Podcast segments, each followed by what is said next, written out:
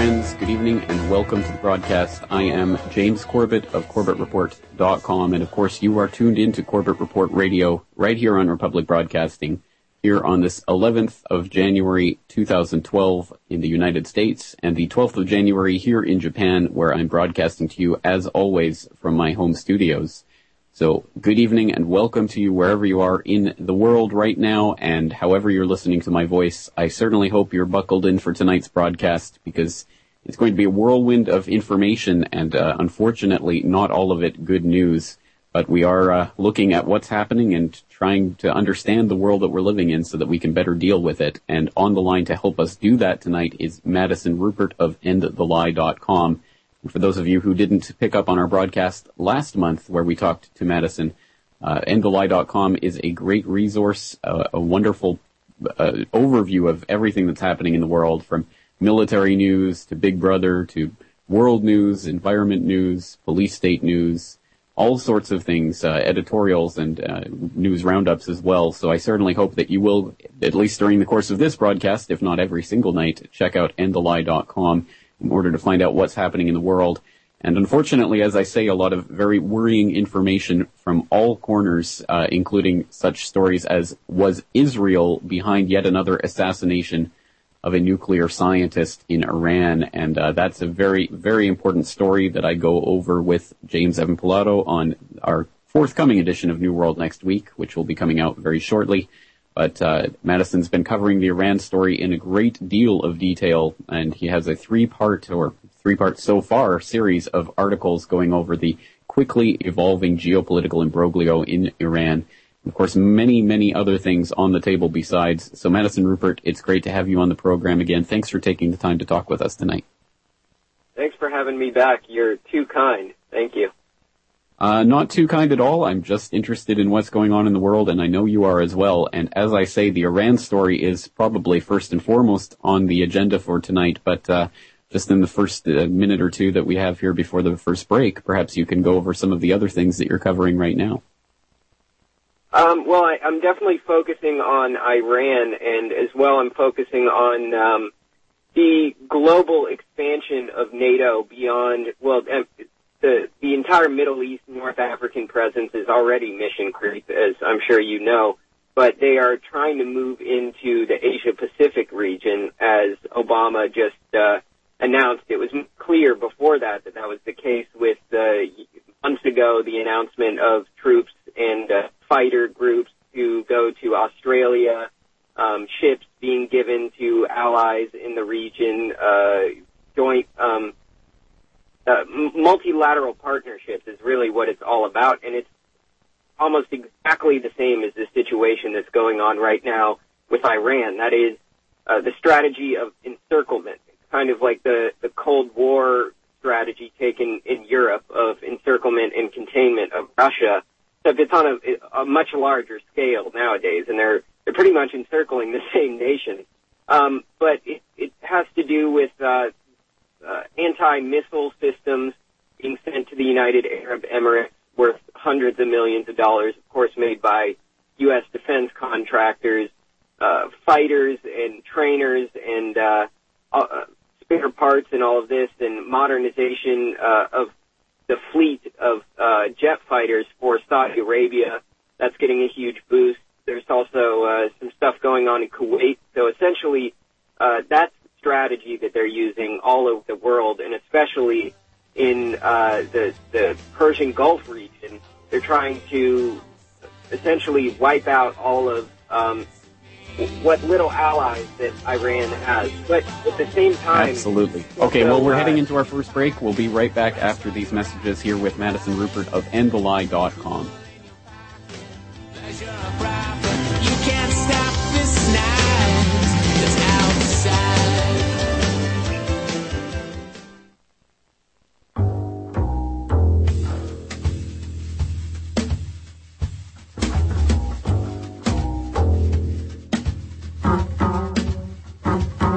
Back to Corbett Report Radio, friends. James Corbett of Corbett Report dot com here tonight with Madison Ruppert of End The Lie dot com. Once again, a good overall uh, news and information website with all sorts of different categories of information. So Some of the headlines uh, up on the front page right now uh, include U S troops defile dead Afghans on camera, Twitter fights Google over bad search technology, Reddit to shut down over SOPA, Ron Paul victory for the cause of liberty, liberty. Newt Gingrich denies the existence of Bohemian Grove, and insert my eyeball roll there, and uh, create, creating lifelong customers, the school-to-prison pipeline and the private prison industry. Just uh, some I- overview of the wide range of subjects being covered at End The Lie dot com. But tonight we're focusing uh, quite quite a bit on the geopolitical imbroglio, as uh, Ruppert calls it, that's happening in in Iran and in that area right now, as unfortunately the drums of war continue to beat louder and louder. And the latest development, as I'm sure many have heard, is also up there on the front page of End the Lie. Was Israel behind yet another assassination of a nuclear scientist in Iran? So, Madison, let's start putting this all into perspective for people and telling people how these dots are connected. And uh, and let's draw the bigger picture of what's really happening in Iran right now. Well, the, the latest instance of uh, what I consider a, a pretty concerted covert operation in Iran being carried out by a conglomeration. When I say Israel, that's an oversimplification. It's actually really uh, the Western intelligence community, including Israel, the United States, and uh, Britain's M I six specifically. And it's probably not the case that actual agents from those agencies are in Iran and working, uh, but instead assets.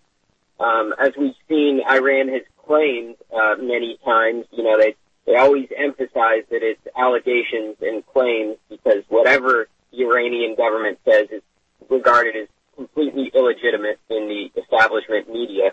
So they've claimed to have uh, found various C I A rings, and they had the most recent instance of uh, an American confessing to being a C I A asset, um, and that, that was actually on film.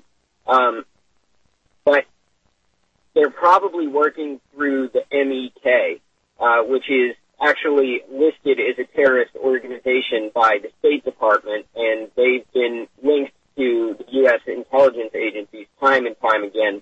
Tony Cartolucci of Land Destroyer, who I'm sure you're familiar with, has done some great work covering these connections, and he just put out an article today about this, actually. Um, but what we're seeing is a larger trend of trying to take out uh, specific people in the Iranian uh, military complex, uh, both nuclear and uh, in the missile complex, as we saw a few months ago now already, um, when there was an accidental, in quotes, of course, uh, accidental explosion at a uh, missile base in Iran, and it ended up killing, I believe, off the top of my head, it was seventeen Iranians, including Uh, they're top ballistic missile scientists. So what we're seeing is these isolated incidents. And uh, why I bring up Israel specifically in today's article is because uh, yesterday uh, the chief of the Israeli military uh, said in a parliamentary committee, closed-door parliamentary committee, that uh, there were these unnatural events happening that were a uh, major setback for Iran. I mean, that's a pretty clear hint that they are uh, making these unnatural events happen. And there's there's a lot of hints at that in the Israeli press as well. They they hint at this kind of stuff whenever uh, an Israeli scientist, you know, dies in mysterious, suspicious circumstances. But uh, the way the assassination was carried out today specifically, we see time and time again, and it's always blamed on Mossad. Um, but what is clear is that it, it, it is an assassination. What happens is people, two people ride up on a motorcycle, put a magnetic bomb on the car, and boom, they're gone. Um, but this is part of a strategy, a larger strategy, which I think is actually aimed at trying to goad Iran into doing something first. Um, I think that's what we saw with uh, sailing the U S S John C. Stennis aircraft carrier with a big uh, slew of support vessels um, and a, a, a cruiser carrier, I think. Uh, I mean, a, a uh, missile carrier. Um, but it, the John C. Stennis is one of the largest aircraft carriers, and it actually sailed uh, through the Gulf, through the Persian Gulf, and really irked Iran. I mean, rightly so. And that's when they said, you know, if you sail another ship through here, uh, we'll do something. It was a completely ambiguous threat. But what we're seeing is just a, a slow escalation um, and kind of uh, under-the-table dealings with, with countries like I was mentioning, the United Arab Emirates, Saudi Arabia, Kuwait, Qatar, obvious, uh, an obvious one. I mean, they had a huge role in the Libyan operation, admittedly running operations on the ground. So they're really tied in with this intelligence network as well. But what I think all of this is aimed at doing is just getting Iran to do something, so then the United States would have free license uh to, I mean, absolutely brutalize Iran. I mean, they could do literally anything. All they need is a tiny little bit of justification. And, of course, it could be a false flag event, you know, like a Gulf of Tonkin-style incident to get it started. But I think the way that Iran is acting right now, or at least uh, uh, how they're acting publicly, it seems like they might actually react in some way themselves to uh, create a justification, contrived or otherwise, to, for the United States and Israel and uh, the United Kingdom to attack them. And what that is remains to be seen, but I think it will be naval. And that is because there is a huge maneuvers coming up, I mean, huge drills, and the timing of this is absolutely uh, way too way too coincidental to be coincidental, if you will. Um, and that is uh, one of the largest, or actually I should say the largest, Uh, dr- joint drill between the United States and Israel. Uh, it's a missile defense drill. And, of course, uh, I should be saying missile defense in, in air quotes because um, these whole missile defense systems can be used offensively. That's why Russia is so uncomfortable with the uh, NATO missile shield, uh, the anti-ballistic uh, missile shield being put in in Europe and, and uh, Turkey and all these places off, off the coast of Spain and in Romania, because they can be used offensively. They call them missile defense, but, you know, that's not necessarily accurate. So anyways, they're doing this massive drill in, in the region. It's going to be in the Persian Gulf region. And this is going to coincide with uh, an Iranian uh, Revolutionary Guard Corps drill in the Persian Gulf as well, which they're billing as, as a huge uh, exercise as well. And they've been doing exercises left and right, the Iranians. They just had the ten-day-long exercise where they ended with a bang, literally, um, with uh, three successful missile tests, which I'm sure made uh, the United States and Israel very uncomfortable, um, especially because one of them that they tested Uh, is actually uh, an anti-ship missile. It's a, a shore-to-vessel uh, missile uh, designed to take down ships, uh, assumedly in, in the Persian Gulf um, or in the Strait of Hormuz specifically, which is uh, one of the most contested regions right now, which Iran has threatened to close several times. They said it would be easy. The United States says, we will not let it happen. You know, one of those ambiguous threats that means all hell will break loose if, if you try and close this strait, because uh, estimated between twenty and forty percent of the world's oil supply flows through there on a daily basis. So the United States would not let that happen, but there is a very good possibility. There have been reports that they will actually do a mock closing of the Strait of Hormuz as part of the upcoming exercises, which are likely going to coincide with the joint U S Israeli exercises. So I think we could see something spark off there. There is just way too much rumbling right now uh, for those two events to coincide and not have some kind of conflict spark off, in my opinion.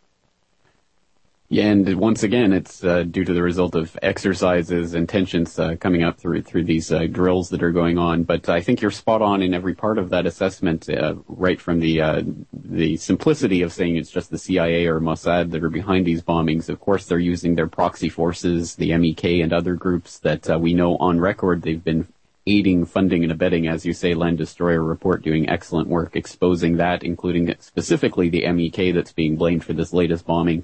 And I think you're exactly right that uh, the Strait of Hormuz is going to be the uh, the flashpoint, and some sort of naval event is likely to be the kickoff.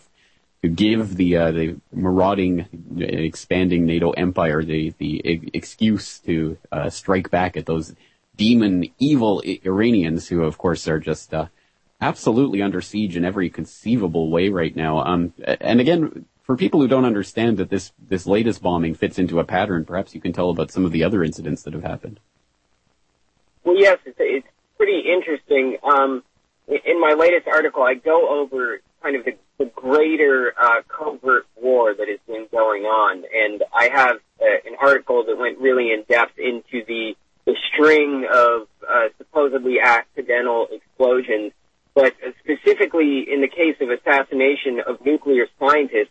I believe off the top of my head, it, it he is the third since early uh, two thousand ten. The third and Iranian. I think, I, I'm not sure about this, but I believe that he might have been the fourth uh, attempted. I think there was another attempted assassination that, that didn't actually work because the guy jumped out of the way before the bomb went off. But um, but again, it's a string of assassinations and bombings and all sorts of disruption, really mayhem going on in Iran right now. And uh, there's no doubt that there's some major players behind this. So on that note, let's take another short break, and when we come back, we'll continue talking with Madison Ruppert of End The Lie dot com. But if you want to get in on tonight's conversation, one eight hundred, three one three, nine four four three. That's one eight hundred, three one three, nine four four three, and we'll get you on the air.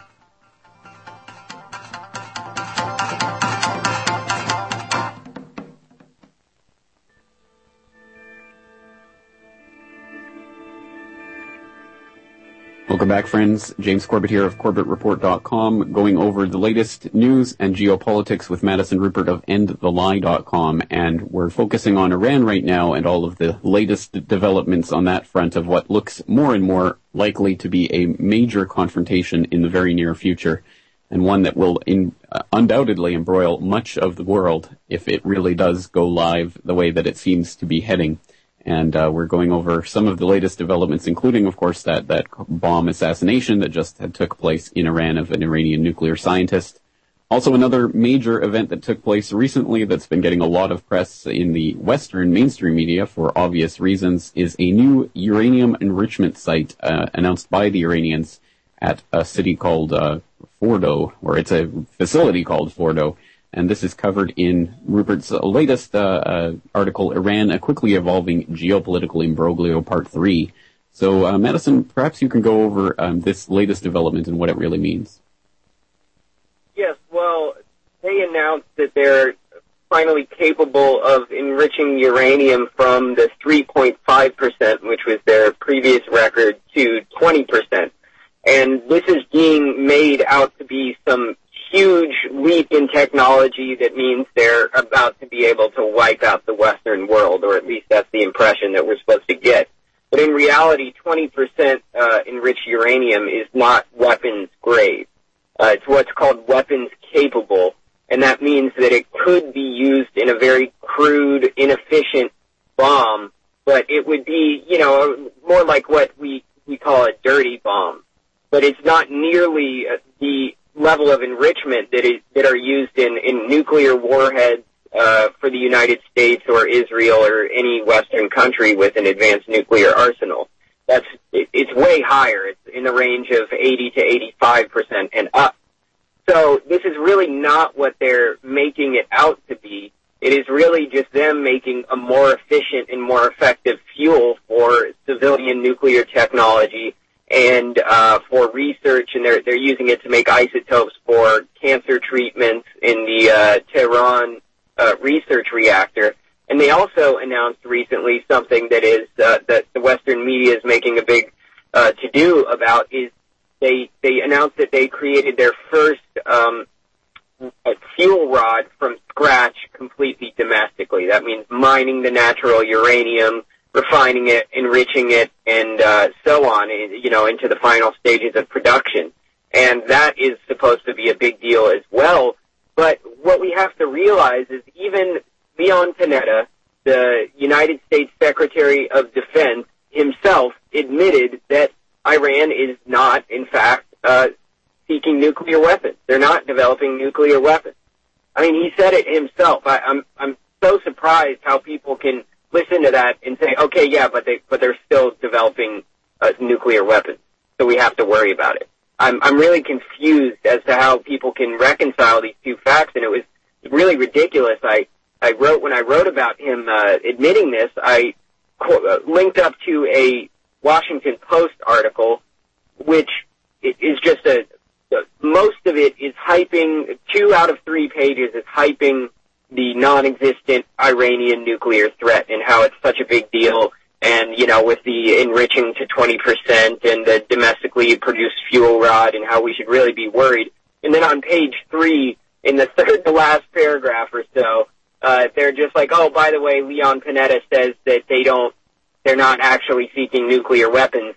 They just are seeking a nuclear capability. Now, that could mean anything. I mean, what that really means is they know that they are only seeking, at the moment at least, uh, a purely peaceful civilian nuclear power source and for cancer treatment. I mean, that's what they're doing. They admit it. But they keep pretending somehow, beyond all logic and reason, they still pretend that they're seeking a nuclear weapon, they're on the verge of developing one, et cetera. We need to, we need to be really worried. The international community has to come together and put more sanctions on them and so forth. And one thing that I think could actually uh, spark a greater level of conflict is coming up at the end of this month, uh, a meeting between the foreign ministers of the European Union member nations, and they're going to be discussing banning Iranian oil uh, trade completely. Um, so I think that could be, they, they have said that if any more sanctions on their oil continue, because oil is sixty percent of the Iranian uh, revenue, um, they, they said they would cl- close the Strait of Hormuz. So that remains to be seen if the European Union will do that and if the Iranians will actually follow through with the threat, which I honestly think they will not do. I think they know that if they, if they really, uh, you know, poke uh, the United States in the eye, and oil is one of the best ways to do that. I mean, look at Libya and Iraq. You know, the second they, they start messing with the oil, it, it gets serious real fast. Um, if they start doing that, I mean, they, they know full well that they will have uh, an absolute hellstorm unleashed on them, and it will not be pretty. And uh, they keep repeating in the mainstream media, in most articles, though, they'll mention, when they're talking about this conflict, they'll mention that the U S Fifth Fleet out of Bahrain, uh, which the John C. Stennis is part of, um, it is larger and more powerful than the entire Iranian Navy. And you think that might be an accurate assessment of that? Exactly right. Well, when we come back, we'll continue talking about geopolitics and broaden the scope of our conversation to other potential flashpoints around the globe and how the other players on the geopolitical chessboard are going to react if America or NATO goes into Iran. But let's hold it right there. We'll be right back after these messages.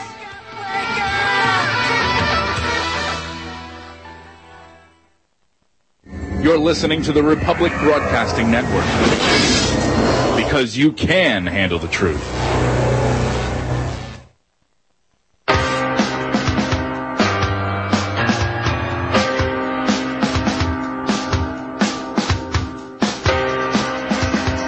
Okay, we're back on Corbett Report Radio. I'm James Corbett of Corbett Report dot com. Tonight we're talking to Madison Ruppert of End The Lie dot com.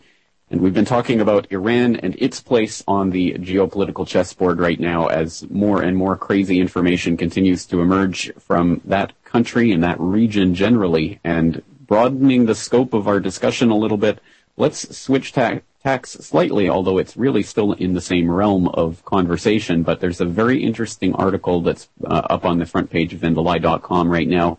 Russia strikes back against U S NATO missile system with their own advanced radar. And I think this is another really key part of what's happening in, uh, in not only in that region, but of course, uh, really on the, the broader scale of possible one day confrontation between U S slash NATO and uh, Russia itself, and the, the real shaping up of World War Three. So, Madison, you're uh, first of all what the story is about, and then, then your take on what this these latest developments mean. Well, that story specifically is about uh, the announcement of the, the fourth advanced radar system that Russia has set up uh, to kind of counter the United States and NATO's anti-ballistic missile shield that's being placed all around Europe. And just like Iran, they're they're encircling Russia by putting these systems in every country and building alliances, uh, non-NATO partnerships, or what they call uh, I P A P, um, with uh, several countries bordering and right next to Russia, um, Georgia being one of the most prominent examples, in the Ukraine as well. Um, but that That article specifically has some very interesting quotes from Dmitry Medvedev about, uh, you know, him, him talking about the, the danger that this deal and the kind of existential threat, use the words that, uh, Israel commonly uses with Iran. There, Russia kind of feels that way about the missile threat being presented to them. Um, and the problem is, is that Russia has offered to integrate their advanced uh, radar warning system with Europe and their their uh, anti-ballistic missile shield. But the problem is that uh, the United States and NATO want nothing to do with them. And I think that's pretty clear that it's not a purely defensive measure. If it was, there is no logical reason why they wouldn't integrate uh, the Russian technology as well for further coverage to get an even more advanced warning. It only makes sense. And furthermore, they refused to sign a legally binding guarantee that the system wasn't going to target Russia, Russian troops, or Russian interests. So it's pretty clear that, that this is not a purely defensive missile shield to stop some rogue nation, as they call them, from, you know, nuking Europe or the United States. I, as, as the days go by and the talks about this break down consistently, Uh, they, it becomes more clear that this is not what they're making it out to be. And I think it's all preparation for a greater global conflict. Um, but the, the even larger problem is that uh, Medvedev said that if this continues at this pace, uh, they will actually back out of the new START agreement. And that would be a huge reset, reset in U S Russian relations. And normally when they say reset, it usually means a good thing, and then U S and Russia getting closer, but this would uh, drive a massive wedge between uh, the U S, NATO, and Russia, and probably uh, rightly so. I mean, if I was in Russia and they were uh, setting up a nuclear, I mean, not a nuclear, but a uh, ballistic missile battery, uh, you know, just a few hundred miles away from me that could obliterate my entire town, you know, I'd, I'd be somewhat concerned. And there's also the aspect of the ineffectiveness of these systems for what they are intended to do. They have a long history of failed tests and missing the target and all this kind of stuff. So it's really, I mean, the, the whole thing is kind of humorous in its absurdity, that they're actually continuing to claim that this is a purely defensive measure that's going to be used to save uh, Europe or the United States from being wiped off the map. Um, But it's the exact same strategy that we see in the case of Iran, and also, to go in even larger scale, uh, China in the South China Sea. And this is the larger global encirclement of Russia, China, Iran, North Korea, um, and Syria, which is, I think, on the edge of destruction from within, thanks to West, openly Western-funded groups, uh, you know, creating havoc over there. Um, and there are also some real uh, civil war, sectarian kind of conflicts going on there at the same time. It's just a very ugly situation. So I think that Syria might actually collapse in on itself. It might implode. I think it's a chaotic enough situation where that, that might happen um, without some kind of foreign military intervention, but it's, it's hard to tell at this point. It, it seems pretty pretty solid. Um, But we're just seeing this, this global encirclement. It's like a, you could, you could draw a kind of semicircle on the earth of, and if you followed the semicircle, you could find all of the countries that are allied with the West, and they all have military bases. They all have, uh, U S or NATO donated military equipment, um, and all these kinds of things. It's kind of like how the I M F gets nations into receivership. Um, they, you know, they give them something and they're like, here, take this loan. Okay, now we get to dictate your domestic policy. And it's like the United States uh, and NATO, they'll say, okay, we're going to give you all this money. We're, we'll uh, uh, give you, you know, cut rate contracts from American uh, defense contractors, or we'll just give you surplus military equipment.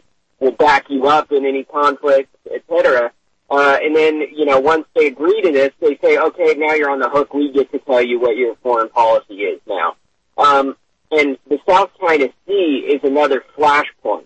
Uh, just like the, uh, the, the, I'd say the, the Balkans and the Caucasus, the South Caucasus is another flashpoint, uh, with the, uh, U S, NATO, and, uh, Russia conflict, um, and the Strait of Hormuz in the case of Iran, and the South China Sea in the case of China. And that is a very complicated situation. I wrote, and uh, I have another series going called "The U S and NATO Are on the March Worldwide," and uh, it's hard to write those articles because it takes me so long to research it, because there are just so many different events going on in so many different countries. It's, it's really hard to wrap your mind around. I mean, it takes me like ten pages of notes just to start constructing one of the articles. I'm not exaggerating. And I, if, I don't if, doubt it at all. It is absolutely such a such a mind-bending enterprise to try to fit all of these pieces together, but it's very in- interesting and instructive when you do so, because I think you find that so many of the pieces do fit together just like a jigsaw puzzle, and drawing Syria into the into the mix with uh, Russia and China and the general encirclement, I find it interesting that there's a story up on End The Lie dot com right now. Syrian state media reports Russian naval flotilla arrival in Tartus. And uh, that's that's something that that we've been looking at for a while. Sort of how will Russia respond if there's some, some sort of intervention in Syria? And uh, interestingly enough, I just found out yesterday that the uh, Chinese Premier Wen Jiabao will be visiting Saudi Arabia next week. The first Chinese Premier to do so in the last two decades, and he's going to be apparently talking uh, to the Saudis, the uh, United Arab Emirates, and Qatar about the Arab Spring generally, and specifically about the Syria situation, which should be interesting because the Chinese vice premier apparently just came out and said that uh, that China res- expects uh, all parties to respect the territorial sovereignty of all uh, nations in the region. So China starting to, to at least pipe up a little bit more in this. So, uh, so maybe you can talk a little bit about the Syrian situation. Yeah, well, that's that's very interesting. I didn't actually even know that. That's news to me, but that just adds a, a another layer to it. I mean, uh, what you said, it sounds like it's a, it's a kind of fly way of China saying, you know, we'll we'll step in if you uh, start messing with Syria. Um, and oh wow, there's there's a possum uh, walking right by me. Um, kind of unusual, to Angela. Sorry, a little bit noteworthy.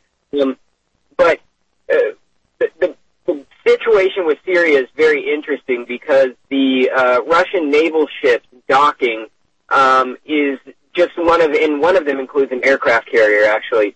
Um, it's just one of the latest developments in something that's been going on for a few months now, um, going back to when Russia brought uh, an advanced missile system, anti-aircraft missile system, including radar, the actual missiles, the launchers, the platforms, everything, Uh, to Syria along with the technicians. And so Russia has been kind of uh, arming Syria, and without coming out and saying, we will fight back, you know, on Syria's behalf if you intervene. I, I don't think they've said it that explicitly, but it's, you know, almost that explicit. They've done everything but come out and say that.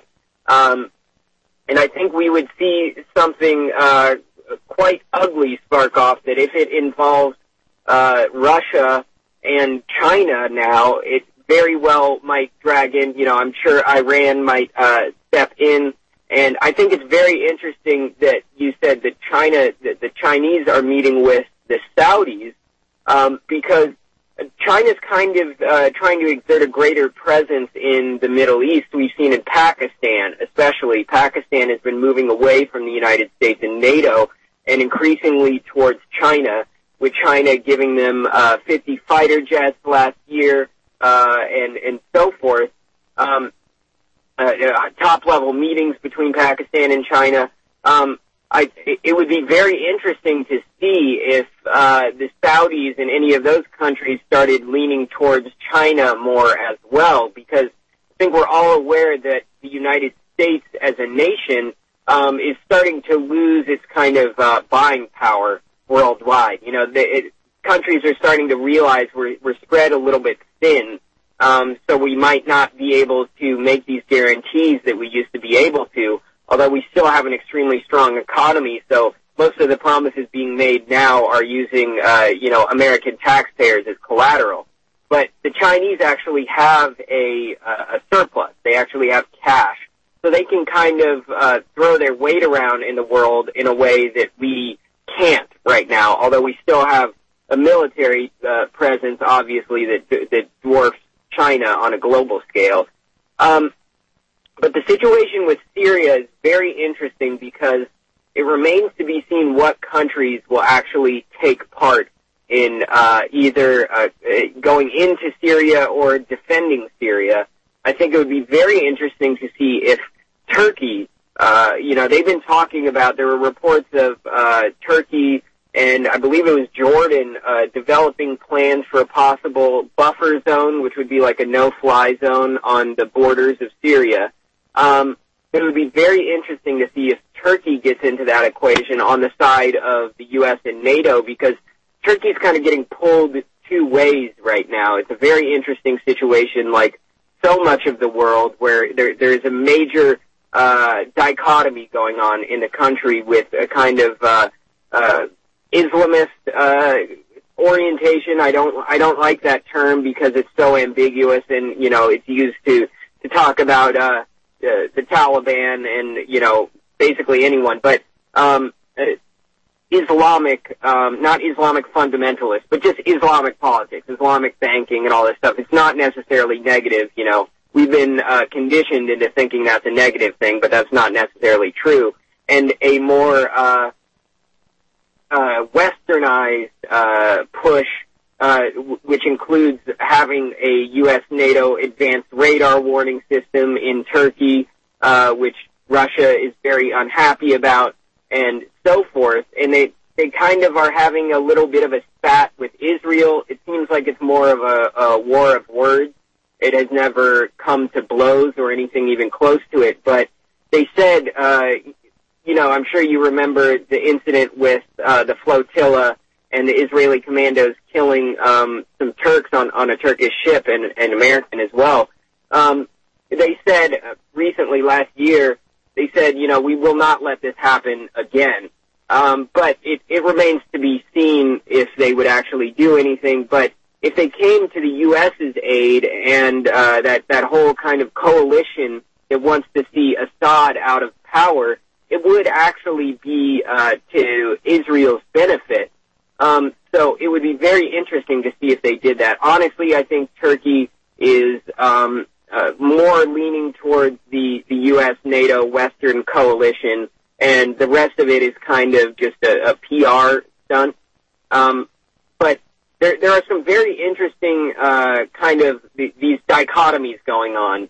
With Iran, going back to that for a moment, they've actually started dealing with some countries uh, in, in their oil trade outside of the dollar, in their respective countries, in their re- respective currencies. And interestingly, one of those nations is actually India, and part of that uh, NATO, uh, the the growth of NATO worldwide series, um, is that, that there's a multilateral alliance growing now between the United States, Japan, uh, Australia, and uh, of course India. And this is very interesting because uh, Australia is actually giving uh, nuclear materials, natural uranium, to India openly, and India is not a signatory of the Non-Proliferation Treaty, and this is going on openly, and the United States is completely silent about it, of course, because only the the countries that aren't playing along, they're the ones who cannot have nuclear programs, but India is, is completely allowed to, apparently, even though they're not a signatory to the Non-Proliferation Treaty. Um, But the interesting thing is that India is actually one of the countries dealing directly with Iran outside of the dollar. And apparently, I mean, the United States, at least publicly, hasn't come out and said anything about it. So it seems to me like a lot of these things are, uh, a, a lot of this might actually be theater, and there are some, some larger uh, plans going on, which I, you know, I, I can only see it to a certain depth when it comes to these things, you know. I can't see the, the greater plan. It seems like it's moving towards a World War Three type scenario, but they're still allowing these this trade and uh, this kind of stuff to go on between Iran and India, and uh, you know, there's massive trade between the United States and China, yet it seems they're encircling them. Um, you know, there, there's all these kinds of uh, seemingly contradictory things that, that are really hard to reconcile, but I think the, the overall trend is towards encirclement, and I believe they're trying to get India into this whole Western coalition and kind of on the hook into receivership, uh, because they would be not only a strategically placed uh, partner in the region, you know, bordering Pakistan and having such a large landmass, but also a strategic trade partner in a emerging market, because I think it's pretty clear we can't get, uh, when I say we, I mean the uh, United States government and, you know, this whole broad Western coalition can't really get China completely into their, uh, into the block yet. So it remains to be seen whether you're that exactly can happen. Right. I think, I think you're exactly right. There's still a lot of pieces, kind of ragged edges on the table, but uh, I think the table is being set towards the uh, the war scenario that we've been talking about, and it's interesting to see as the different players get lined up in various ways. But on that note, uh, we'll hold it right there, and after the break, we'll finish up by talking about the home front, I suppose, and uh, what's happening in the U S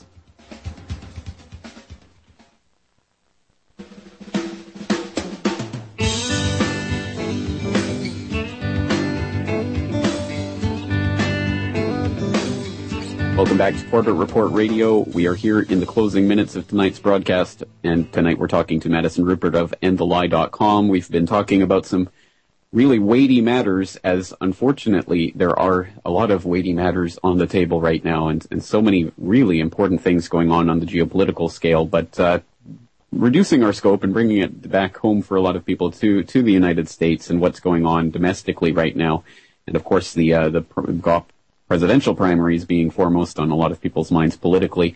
Uh, maybe there's a ray of hope to be taken out of this conversation is that uh, Ron Paul is getting a, a huge national stage right now to, to put forward the only, in, in this presidential contest, the only uh, anti-war sentiment that's out there right now. So Madison, your take on, on Ron Paul's recent showings on in Iowa and New Hampshire and the possibility that we might have some serious debate about the uh, war and foreign policy of the United States. Yes, well, I think the, the the fact that he's being even accepted into the dialogue is a, a huge sign. I think people are starting to realize that there are some major fundamental problems in, in the United States and in the world as well. And Ron Paul brings all of those into uh, the debate, which most people don't. Uh, most, I mean, every other contender out there is just business as usual. So I think a lot of people are starting to realize we can't continuing we can't just continue to do what we're doing. It has obviously not brought us anywhere positive with the passing of the N D A A, the discussions over the Stop Online Piracy Act and the Protect I P Act. I mean, there's just encroaching tyranny on a scale and at a speed which most people thought would, you know, be a, a work of fiction.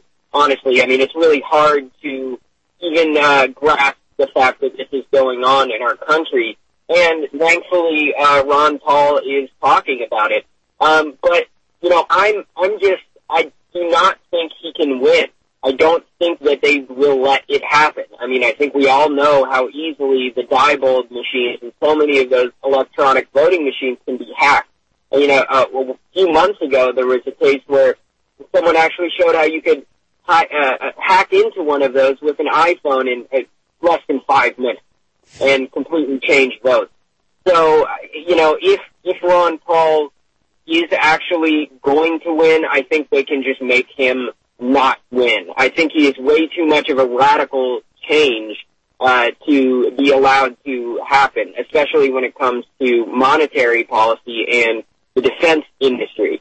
Uh, because, you know, that actually, they lobby with more dollars than uh, the financial industry.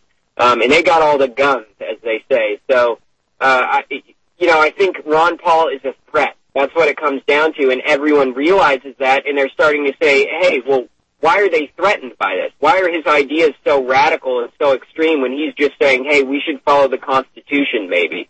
You know, it's the founding document of the United States. Maybe we should pay attention to it. You know, I'm just saying. So I think a lot of people are starting to realize this, this needs to, uh, this needs to be discussed. We can't keep doing what we're doing. And we've seen where it has brought us, and it is not positive, and it is not heading in a positive direction. Well, I fear that you're right about that. It's not uh, it's not who votes that counts, it's who counts the votes. And as long as Diebold and their voting machines are doing it, we know how that's going to turn out every time. But uh, I think the real victory here and the real stage is the the debate itself, and so many people, millions of people being exposed to the idea of liberty on a national stage can't help but be good for overall for all of us. So there is, I think, good things developing out of this as well. But on that note, let's draw this conversation to a close. Of course, we are here talking to Madison Ruppert of End The Lie dot com. So if you appreciate End The Lie dot com and the news there, I hope you will, uh, well, check it out on a daily basis. And, of course, there is a donate button. So if you do appreciate it, please do support it. And on that note, thank you again to all of the people who are supporting and subscribing to and buying the D V Ds from Corbett Report dot com. This media really is brought to you by yourself, and every dollar that you save by canceling your cable subscription or your newspaper subscription or all of the other corporate media subscriptions you might have is a dollar that you can pump into real alternative.